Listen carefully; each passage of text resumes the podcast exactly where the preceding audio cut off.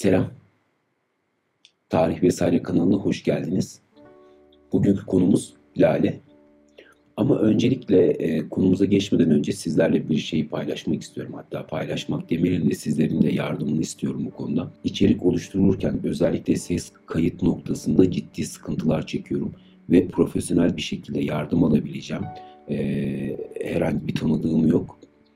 Onun için beni dinleyenler arasından bu konuda uzman olan veya kendisini profesyonel hisseden, yardım edebileceğini düşünen e, birileri varsa veya tanıdığı olanlar varsa Instagram üzerinden bana e, ulaşabilir. Kullanıcı adım Mr. Bilal Kaya yani MR Bilal Kaya. Oradan konuşabiliriz, paslaşabiliriz. Şimdi geçelim lale konusuna. Çiçeklerden bir çiçek olan lale, Osmanlı Devleti'nde gerçekten ayrıcalıklı bir makama sahip.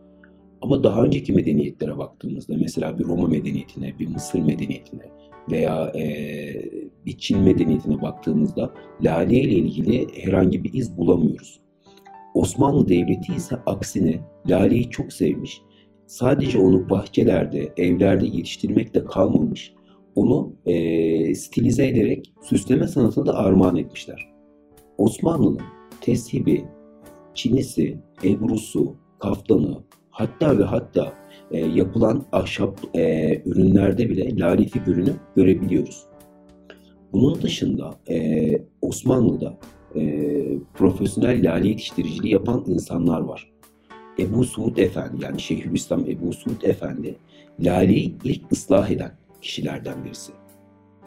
Laleye zarif isimler vermek, laleyi şiire katmak, sanata aktarmak, lale üzerine sohbet meclisleri tertip etmek, laleyi bir e, süsleme unsurunun dışında lale devri denen bir zamanı yaşamış olmak bile Osmanlı Devleti'nin lale ile ne kadar iç içe olduğunu e, bize gösteriyor. Yani Osmanlı lale ile e, birlikte her şeyle yani ünsiyetini gösteriyor bize.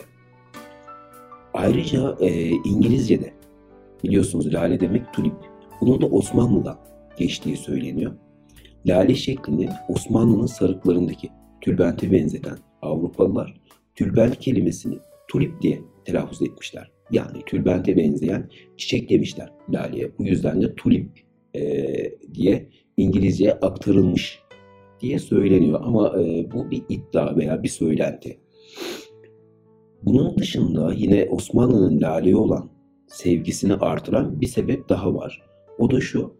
E, lale kelimesi Arap alfabesinde sırasıyla lam, elif, lam ve h ile yazılıyor aynı an yani aynı zamanda Allah kelimesi de e, lam, elif, lam ve h ile yazılıyor. Arap alfabesine göre baktığımızda ebced hesabına göre lale kelimesinin ebced değeri ile Allah lafzının ebced değeri aynı. İşte e, bu da Osmanlı halkının çok hoşuna gidiyor. Bundan dolayı da e, lale ayrı bir önem, ayrı bir e, yani değer veriliyor Osmanlı'da. İzzet Paşa e, bir şiirinde şöyle diyor. Mazhar ismi Celal olmasa Hakka Lale, bulamazdı bu kadar rütbeyi vallahi lale. İyi günler. Yardımlarınızı bekliyorum.